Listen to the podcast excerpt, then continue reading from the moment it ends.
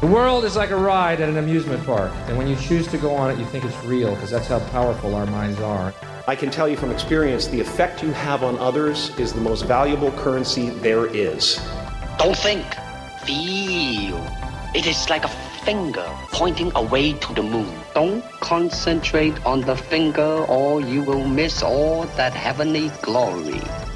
You take the red pill, you stay in Wonderland, and I show you how deep the rabbit hole goes. Greetings, everyone. Welcome back to the Nicholas Gregoriades Show. I am your host, Nicholas Gregoriades. I hope wherever you are in the world that this audio recording finds you happy and healthy. Today's guest is someone I've known for a very long time and is a close friend of mine as well. It's an interesting story. I first heard about him when I was working on my first show, London Real, with my then partner at the time. And he kept raving about this particular guy, saying, I want to have this guy on the show. I want to have him on the show. We, we've got to get him on board. And I hadn't heard of heard of this particular guest, but I looked him up, and truth be told, it didn't seem like he and I would vibe. I, I just got the sense that this guy was way too intense for me, and that our energies were misaligned, and that it wouldn't be a good idea. And I thought nothing of it. And then my involvement with London Real came to an end. And funny enough, this guy reached out to me. He had watched he started training jiu-jitsu and he had watched one of my videos and he really liked it and he just reached out to me and we got to chatting and I realized, you know, he was actually a very cool dude and I, I saw just what an authentic human being he was and we became good friends and we've we've kept in touch since then. He's also very close friends with my partner in subconscious jiu-jitsu, Brent Berniston.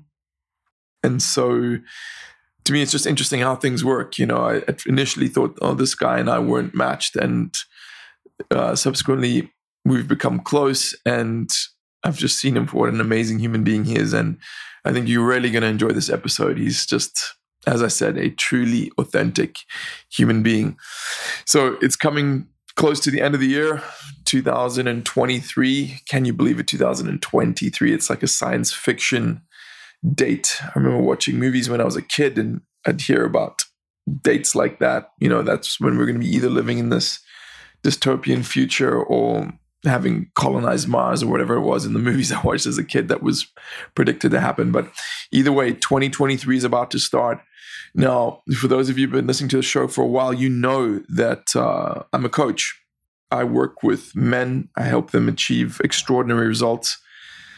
For a long time, I hated using the term, and I still hate using the term life coach. And the reason for that is it's been my experience that most of the self proclaimed life coaches I've met have been, for want of a better phrase, just pretty useless, right? They've had very little real life experience. And they're the types of people who I would say, you know, there's that expression, those who can't do teach. You know, there have been people who I just haven't been very impressed with. And I never really wanted to use that phrase just because I didn't want to get lumped in with people like that. Because the fact of the matter is, I'm not one of those guys. I have got an incredible plethora of life experiences and I've done some amazing things in my life. I've I've paid my dues, right? Like I really I'm great at what I do. I'm exceptional at what I do. And so when I speak about my coaching, I never say I'm a life coach. I say I'm a men's coach, partly because I don't want to be tainted with that word, but also partly because I only work with men. Someone once asked me, why don't you work with women? And the fact is, I don't work with women because I'm not a woman. I'm a man. And I don't really understand women on the at the level of depth that would let me be confident in coaching them and guiding them. However, I'm a man and I've fought a long hard fight. I've walked a long road to become the man I am today.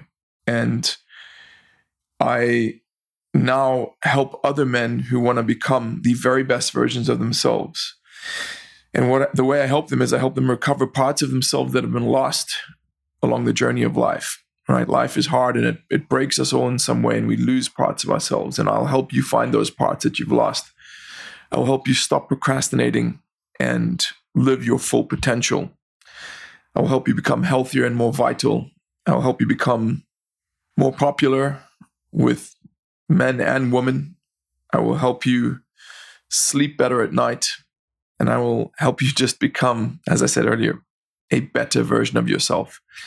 if you're interested in that, if that sounds good to you and you really want to make changes and you want to put the work in, do not waste my time, right?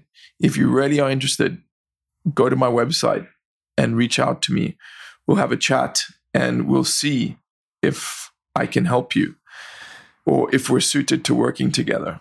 So, again, if it sounds like something you're interested in and that you would be willing to commit to, and there's no pressure or no obligation, but if you're a tire kicker, I'm not interested, don't contact me. But if you're really wanting to make changes in your life and you think I can help you, reach out to me via coachnicg.com. That's C O A C H N I C G.com. And we'll see if we're a match working together. Look at the testimonials on my site. I change people's lives. I'm not just someone who makes promises and doesn't deliver. I get you the results. So that's my pitch for my coaching. And without further ado, let's dive into the episode with the one and only Joey Diaz. Hey, brothers, welcome back to the show. I am so excited to have my good friend Joey Diaz. He is a legend. He needs no introduction. And uh, Joey, thank you for making the time, my man. Thank you, brother. Sorry about a couple of weeks ago. I got really busy, but I'm all yours today. Cool, man. If, if uh, just one thing, I got to tell you, my little cat is bugging me here. If you hear him meowing or if he jumps on my lap, I apologize in advance. Joey, you're away with your family, right? You're on vacation. Yes. Okay, cool. That's the first thing I wanted to start with is was it a year ago that you moved from Los Angeles to back to New Jersey, back to where it all began? Two years. Was it? Wow, it's been two years already. Yeah, I remember because that's when I I arrived in Los Angeles just as you were just as you were leaving. I think that's where I really want to start, man. Because to me, I love this place. I just love the weather and I love the energy and the vibe. And I'm I'm really interested to know uh, what was it that inspired you to just pack everything up and and leave this this town, which by all accounts was pretty good to you, from what I can tell. I had a child. I had a child, and mm-hmm. I had been in LA for 23 years. I had been in Colorado for 12, and Seattle for three. And it's, I started thinking about moving in 2016. That's when it started to really. My wife was looking to get out. She had been there for a while. It was a very tough decision, but it was the evolution. It was part of the evolution. Mm. I think it's like for me now that I'm here in Los Angeles and I'm established and I really love this city. I'm thoroughly enjoying it. And I think to myself, oh, I'd never want to leave. But I remember when I, I lived in London many years ago, I moved from South Africa to London. And I felt that way about London at one point. I was like, oh, this is the greatest city in the world and I never want to leave. And now, I mean, I would only go back to London. you have to pay me a lot of money to even visit that place. So I can understand how things just just change, right? We change, we grow, we evolve, and then the the fishbowl that we're in sometimes no longer suits us. I, am guessing that's what it was, basically. That's what it was. Yeah, I get it. it was, you know, I'm a student of the game. I love comedy. I loved everything about it. I realized about a year ago that I dove everything I had into comedy. I put mm-hmm. all my eggs in the basket with comedy. There was no backup plan. There was nothing, you know. So I had done all that. I had given a large chunk of my life to it and dedicated myself to it. And I thought it was time to dedicate myself to my family then. I had done a lot of dedicating to myself. Now it was time to pass the torch. I get it. That thing you said really struck a chord with me that you you you went all in on comedy and I really notice I've noticed that with my own life and also when studying people who've really made it in life. It's they come to this point where they've got to burn the boats, right? There's just no turning back. It's all in. And life, I really believe life rewards that kind of courage. Life punishes you when you you hesitate and you kind of like half-ass things and you, just like dip your toe in the water. But when you say, nah, this is it, I'm giving it my all, that's when life steps up and, and meets you halfway. Would you agree? I agree 100%. Yeah. So, as I said to you before we started the conversation, I've got some kind of unusual questions for you that I'm so excited to hear because you're such an unusual guy. And it's one of the things I love about you is that you're the most real, authentic dude out. So, I'm going to ask you some some out there questions. What personality trait in people raises a red flag with you? People who stutter step. Okay, tell me a little bit more. I'm a felon, and I had I had an opportunity to get my opportunities taken away from me, you know. Mm-hmm. And so I appreciate my opportunities. I've always looked at an opportunity a little different than most people. Then you add the immigrant aspect to it. Okay, that gives you a little bit more of a go getter type. You don't have time to care about politics and little things that people usually care about. Mm-hmm. You're trying to make your own life. So I had two uh, things that were kind of like encouraged me to be a human being. Like, and I don't like when you keep. It's like the student that comes in every day and tells you he's going to join jujitsu. I'm going to do it next week. I'm going to do it next week. Mm-hmm. Once my foot ankles up, once my heel heals, once I lose 20 pounds, it's all these things. And it's the same thing with comedy. Oh, once I do this, once I do yeah. that. Behave. Now, if I'm a jujitsu teacher, I just want to make this clear. But if I owned my own studio and I was a highly decorated black belt, and you came in every day to join and you didn't fucking join, right? I'm not looking at you for the money. I'm not looking at you for the monthly fee. I'm looking at you. I'm not, I don't need the money. I want you to have a better life. Go for it. Stop making excuses. So when somebody stutter steps on me a lot, I can't, I can't do it anymore. Mm. Because I had all the opportunities to fucking quit. I had all the opportunities not to show up. And I showed up. So mm-hmm. if I could do it from where I came from, no parents, criminal mentality, all these fucking negatives, when I see people wasting that, that is the worst personality trait. Because you said it the best. If you don't put all your cards in, life won't be that good to you later on. It's not that life won't be good to you. It's that you let yourself down as a human being. Yeah. And that's a tough fucking pill to bite when you're 51 years old. And mm. you're hmm. doing something now that you fucking totally hate. In any a career, anything. That's the most negative personality trait I see in people. And it could be fixed because that trait will ruin your life. Yeah. That's it's a light well do heroin. You might as well drink a can of Coke when you wake up in the morning. You might as well do all the things that because you didn't give yourself the gift of taking advantage of this fucking opportunity, all these opportunities that there are. Yeah. When you go around and you, in today's world, you listen to people talk about all the opportunities and the opportunities that are dwindling if you're from South Africa or if you're Spanish or if you're black. That's bullshit the opportunities are there. You're just putting a fucking handicap on yourself mm. with your race or your social economic condition or you didn't have parents or I did that for years. I blamed my failures on not having parents. Not good. Not good. Mm-hmm. Madonna didn't have fucking parents. You know, yeah. Madonna's an orphan. You see what she did? Well, now she's oh, selling teeth for sixty dollars of a pussy. but you know, I mean that's that's a personality trait. Yeah, that has always burnt me.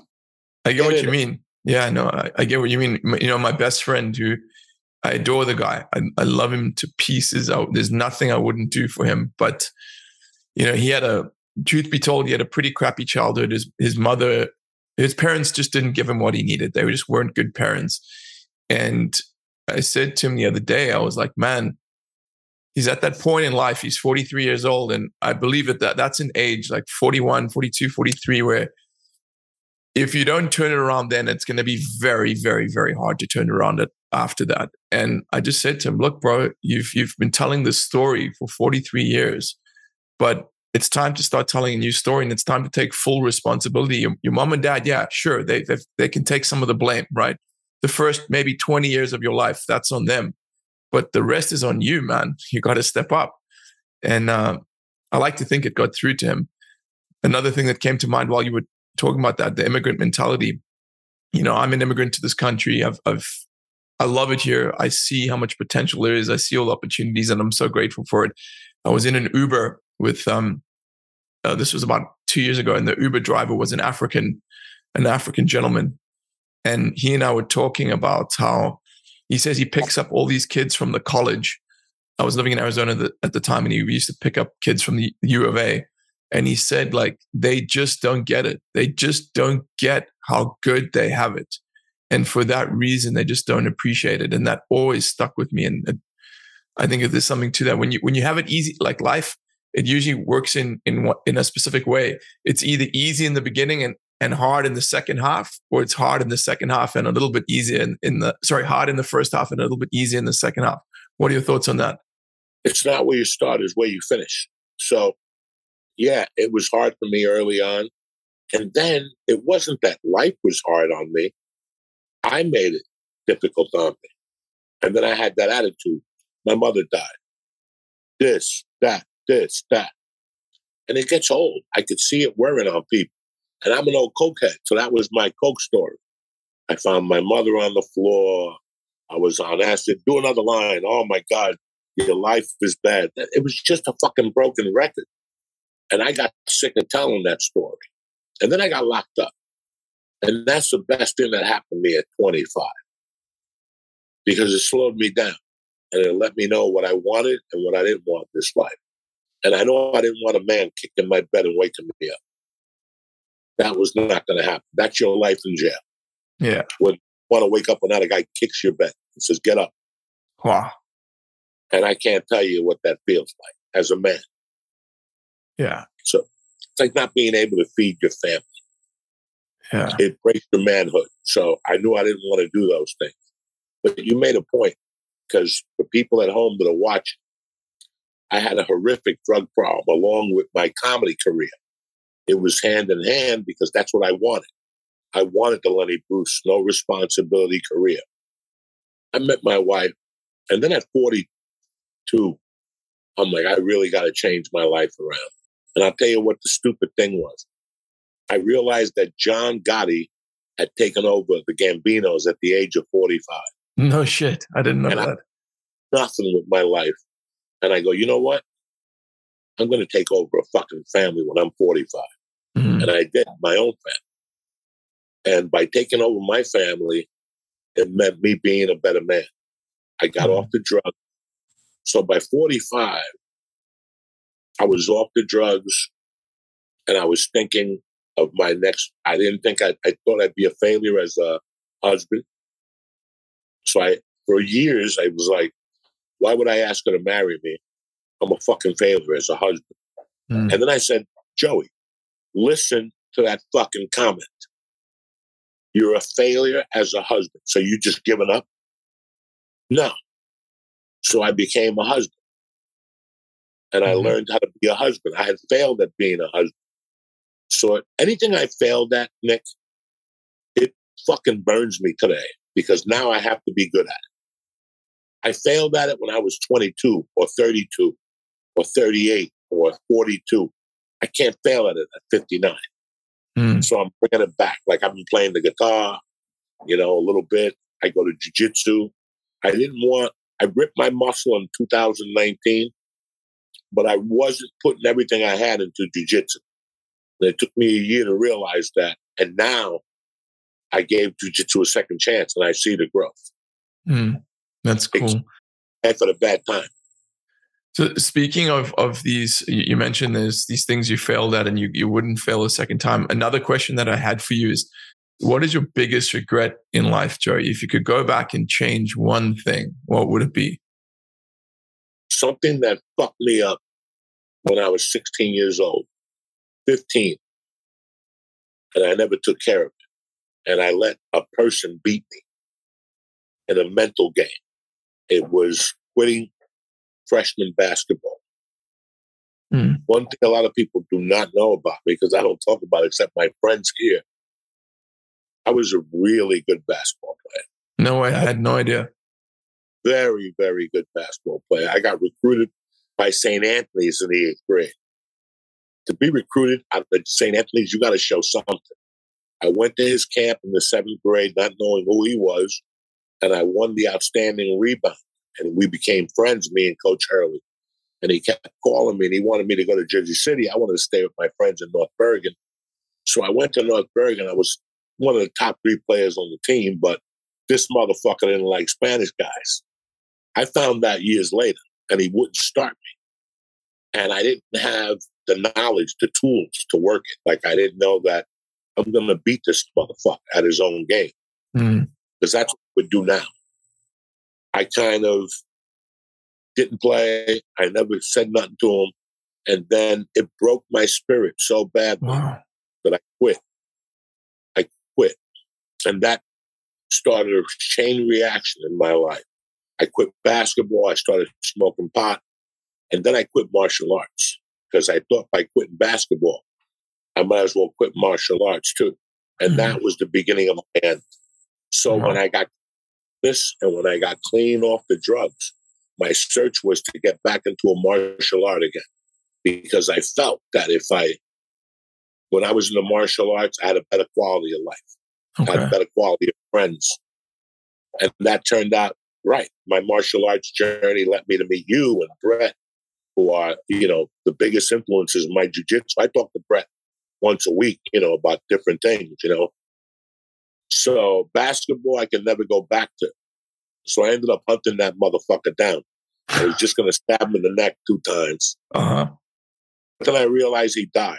And he was a miserable fucking cunt. So Yeah. he died in a miserable way. You know, he never reached what he wanted to do. hmm His, his took- claim to fame, his claim to fame was fucking with a freshman basketball player Yeah. because of ins- his insecurity. Yeah. It's always the way. Like secure, happy, loving people just don't do shit like that. They just don't. It's not there. They don't need to. I'm reminded of. Did you watch that movie? I'm, I'm sorry, Joey. I can't remember the name, but it's it's with Cuba Gooding Jr. and Robert De Niro. Cuba Gooding Jr. is it's a true story. The In the Navy or something like that. Yeah, he's in the Navy. He, he becomes the first black Navy diver in, in the US Navy history.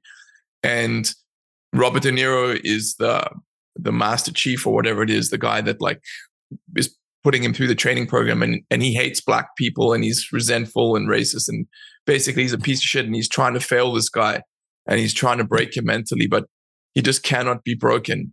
No, obviously he was a little bit older. I mean, at 16, man, I got to be honest, man. I, I would have been easy to break as well. Like at 16, you're still forming, and especially a guy like you who didn't have the solid foundation of a stable family life. Yeah, man, I, I wouldn't be too hard on myself if I were you about that. But thanks for being honest with me. What do you value most in your friends, Joey? Loyalty. I I was a uh, orphan, and my friends took me in, and it taught me a lot about friendship. But before that, I saw friendship, and my my mother had a a friendship with a, a girl that she met in Cuba. hmm And it was just the weirdest friendship that they would talk every day. I'd never understood that, Nick. They would talk every fucking day. If my mom went to New York, she stopped by a house. And I enjoyed going to a house. She was a drug dealer on 113th Street. And she was my mother's friend from Cuba. And they she became like a millionaire. And later on in my mother's life, I mean, they were always tight, but later on they got even tighter. And then my mom died. And this woman made a promise that she was going to take care of me, and she did. And all that was great. But I saw what she was after my mom died. And it was just exceptional. Like she fucking had the funeral director by his throat because she put the wrong dress on my mother. Wow. Like they were just, she was throwing people out of the wake, like telling them, get the fuck out of here. You didn't like her and she didn't like you. You know, they were just, they were just connected at the hip. Mm. And this woman, like for five years after my mother died, she would meet me once a week, give me $200 and a nickel bag of weed and tell me she loved me. And I, I learned the gift of friendship from her because she was a friend after the motherfucker died, which you can't find friends who are your friends when you're alive, never mind when you're dead. So it really taught me what friendship was, the gift and uh, loyalty, you know, being letting people know you're there for them. And I'm a type, I'm not Hollywood, you know. If you're in California, you smack somebody, your Hollywood friends will not bail you out. They will not come to your defense. That's bullshit. That's only in their fucking words, you know. Yeah. We come That's from a society that something bad happens, I got you. My friends just got arrested for money laundering and running a strip club and shit. And I called them after about a week, and they're like, "You're we're really surprised you called us. Nobody else called us." Mm. And I'm like, "Well, that's the difference between me and a lot of fucking people. Hundred percent. They'll carry that old mentality that your friends are everything." Yeah, and that's why I think that's one of the reasons you and Brent are friends, man. You know, when when I went through my hardest time of my life, uh, it was just over two years ago. Brent was one of those people. There's that expression, you know who your friends are with it when the chips are down, man. And Brent, man, that guy, he came out to to Arizona to see me, right? He came like as soon as he found out what I was going through, he came to be there with me, and then I called that guy every single day, or he called me every single day for almost, I think, four or five months. And I would call in tears or like depressed or down.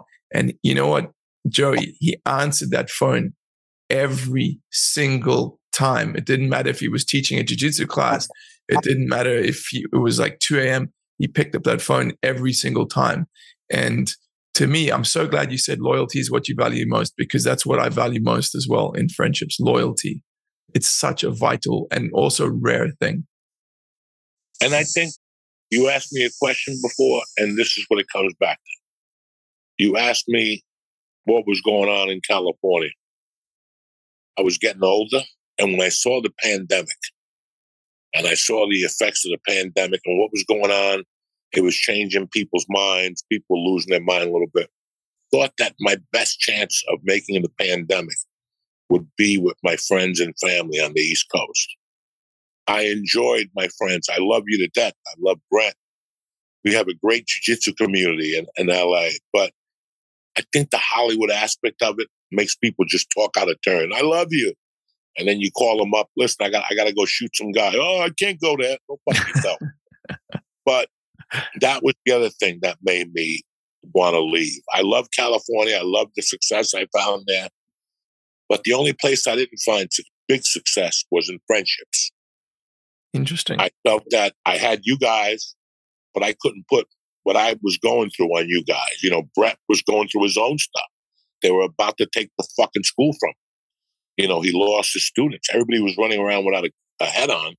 Mm. And that, but that was the main reason. If something went down, I wanted to be close to the people that made me who I am today. Yeah. No, I get it, man. I get it. It's, we sometimes think, guys like you and I, I think we believe that we can do it all on our own, but that's, that's just the ego talking. That's bullshit. We we need friends and family and people that care about us around us. I, I really realized that. I saw that when I when I went through this thing which was a divorce, I was in Arizona, right? And I have a few friends in Arizona. Like I made a few good friends out there, but you know, it was the pandemic, so no one no one could really like interact with anyone because of the contagiousness and all that that bullshit. And I was like, I mean, six thousand miles, I guess, from South Africa, from where I grew up, from my family, from like my most of my closest friends, and man, that that was the hardest thing is being alone, and and that's why people like Brent, who were always there to check on me, and even if it was just a call, if it was just to drive out and visit, it made me realize you, you can't do this thing on your own. Like life, life is going to break you if you try to do it on your own. At one point, you got to come around and you got to understand what your friends are for, and they're not just there to smoke pot with. but you know, they're there for uh, other things, you know, and emotional support is the big. I want to know that I'm good. I want to know that when I wake up in the morning, if some guy jumps over here and says something to my daughter, one of my friends will come over here and stab me in the neck. That feels tremendous, you know. I had that in LA too, but it was time for me to come back. I had I get it. There was a lot going on. I won, like I won with my career. I consider it a win, you know, mm. no matter what happens now. Somebody asked me the other day, they go, Are you nervous about turning 60 next year? And I go, Doug, why would I? I should have been dead 10 times. I could have been dead 10 times. It's like a goal for me, you know? Yeah. Like 60. But the other part of the move to come full circle was it was for me to come full circle. I had left Mm-hmm. some things over here unhinged. You know, I Yeah, created a lot of problems in North Jersey, and I wanted to come back a winner. I left here a loser, and I wanted to come back with my head up. I left out of here with my head down. Yeah. And when I got off that plane this time, my head was up. And it wasn't because of the success. It wasn't because of the comedy or the podcast. You know why? Because I fulfilled my mother's goal. She wanted me to grow up to be a fucking man. That's all she wanted. She told me that maybe eight days before I found her on the floor. We had an argument about something. She goes, You don't understand where I'm coming from. But she goes, I want you to understand where I'm coming from. I don't care if you pick up shit for a living. She goes, I just want you. We had an argument about me not calling her and telling her what time I was coming home. And she was like, I really don't give a fuck what you think. She's like, because one day you're going to have a wife and you got to call her. And that's what it is to be a man. And I was like blown away by it. She was like, and she came back after she yelled at me and called me a fucking, you know, all the names she used to call me. And she goes, I just want you to grow up and be a man. And she had tears in her eyes. And that stayed with me forever. That stayed with me forever. What does that mean to you, Joey? I mean, this this show, my show, is mainly the audience is mainly men, and, and we talk about men's issues. Like, what does it mean to you to when to be a man? Well, how, how do you know when someone's a man, or how did you know that you were a man? I, I wanted to define what my mother's word for a man was. She she didn't want me to. It wasn't about how many women I slept with. It wasn't about what car I drove. It wasn't about how much money I had. I guess it was basically for my mom. What she meant it was just to be man enough to look at yourself in the mirror and like that who you see. It's supporting your family. It's being a good friend. There's there's so many components to being a man. Never mind being a good man. Just to being a man, there's so many components to it. Yeah. That's why it's difficult because there's so many pieces. We're so confused with what being a man is. Being a man is giving your family comfort, giving your friends comfort, you know, being there for your friends. I mean, it's it's this big fucking umbrella. It's not just, well, we got to bring the home, the, the money home, the, whatever. The, when they say they got to bring the fucking bacon home, that's one aspect. That's the other aspect. You gotta. It's it's very hard to be the complete fucking man, and we will work forever as men, young men, to become a man. But in my world, I became a man. I could look my wife in the eye. I could look my daughter in the eye. I know I'm not perfect, but I'm working every day towards being a little better than what I was yesterday. Being able to look at your mistakes and going, that was a mistake. Let me call this guy. Let me call this guy and tell him the truth, how I feel, how I don't feel. There's so many components to being a man. I don't think we'll ever reach the fucking man of man, but it's not looking like Jason Momoa. That's not a fucking man. And hanging out with Lenny Kravitz and look at us, we're both. That that that's not a man. Yeah, That's some that's something completely different. I know. I want to see Jason Momoa with his fucking knife in somebody's neck saying, you know, I'm Aquaman, bitch, or something like that, but not in that situation. I'm cracking jokes here, but I think you guys know what I mean, man. yeah, Being a man is such a great feeling. Uh, knowing I, that- I absolutely agree with you, Troy.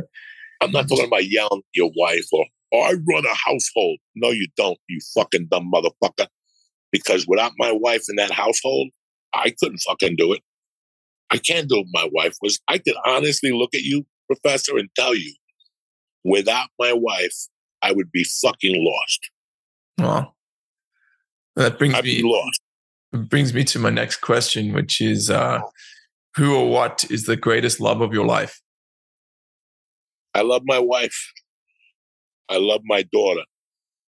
But the other aspect of being a man is fucking loving yourself, man. Hundred percent, dude. Hundred I don't care if you got a little dick. I don't care if you got little feet. I don't care if you got a big stomach. And it's like I tell people, I'm an ugly dude, but I got a big dick and a lot of personality and a lot of heart. and uh, that goes a long way in your church, search for man, manhood, you know. Hundred percent. But I love my wife. I I love a lot of people, man. I love you. I love Brett. You know, I love Eddie Bravo. I, you gotta love in this life. I don't look at people with any hatred. I cheer for people from the heart. When you're a comic, a young comic or a young jujitsu guy, you're a purple belt. You hope that the guy breaks his ankle so you don't have to wrestle him or whatever. We don't look at it like that. We look at it like I want him to shine because if he shines, I'll fucking shine more. Hundred percent, man. Joey, I think that is one of the highest notes we could go out on. So uh, we'll we'll end it there. I, man, I'm so grateful for you and for your time. What's your new What's your new project that that people can check out? I got a podcast called Uncle Joey's Joint. You know, it's on the last legs. I'm going to try to really uh, kick it up for the next four months, and uh, the book comes out next April 23rd. Oh well, no, way I didn't even know you were writing a book. What is it? A It's biography? It's, yeah, it's biography, oh man, life and times of a savage comedian. I can't I wait. up- It's on Twitter and Instagram. You can pre-order it on Amazon. Okay. I'm really proud of it. I'm happy about it. And uh, that's it. I'll be in touch, Professor. Awesome, Joey. I appreciate you so much, the- man. Thank you for giving me the gift of confidence for jiu-jitsu because every time I walk into jiu-jitsu, you're on my mind. Thanks Sometimes. I wear a black belt shirt with my name on it, and people go nuts when they see it. Ah, that's awesome. Bless you, Joey. You know what I what I tell people? tell They me? go, "What's that shirt?" I go, "Listen, Professor is a class act. When you take his seminar, he calls you three days earlier, and he asks you your name. And when you get there, your name is on the fucking. That's a profession. so it's personalized, and I work all my classes, brother. So you're always in my heart. you as well, brother. I look forward to Stay seeing you soon. touch. Love you. I fucking love that guy. And I love him for the same reason everyone else loves him. And that's because he's authentic. He doesn't bullshit. He doesn't spare people's feelings. He just calls things for the way they are and the way he sees them. You know, he he seems like such a when you when you listen to Joey Diaz and and, and you see the the persona that he presents, which I don't even want to say persona because it's the real him, but the aspects of, of himself that he presents would lead you to believe that he's this really hard, callous, mean motherfucker. And I guess in some ways he is. But I'll tell you straight up, that guy has one of the best hearts of anyone I've ever met. And I just consider it such a gift and honor to know him. You know, I've had such a such an interesting life. I consider it to be a wonderful life that I've I've had. It's had many ups and also many downs, but the highlights of my life to me, I, I reflect on this often, is just the incredible people that I've met, the amazing humans that I've been allowed allowed to come into contact with. And uh, Joey is one of the very best, and um, I'm sure we'll have him back on the show. I hope you guys enjoyed that. Reminder, as always, if you want a free copy of my book, head on over to coachnicg.com and get a copy there. You can also find out more about my men's coaching work that I do. If you've got the instinct that it's time to level up and it's time to go beyond those things that have been limiting you your whole life, I can most probably help you. Head on over to the site and book a call with me or send me an email. Okay, guys, I will speak to you. I'll be back with you in another week or so. Until next time, remember, we're all alone in this together.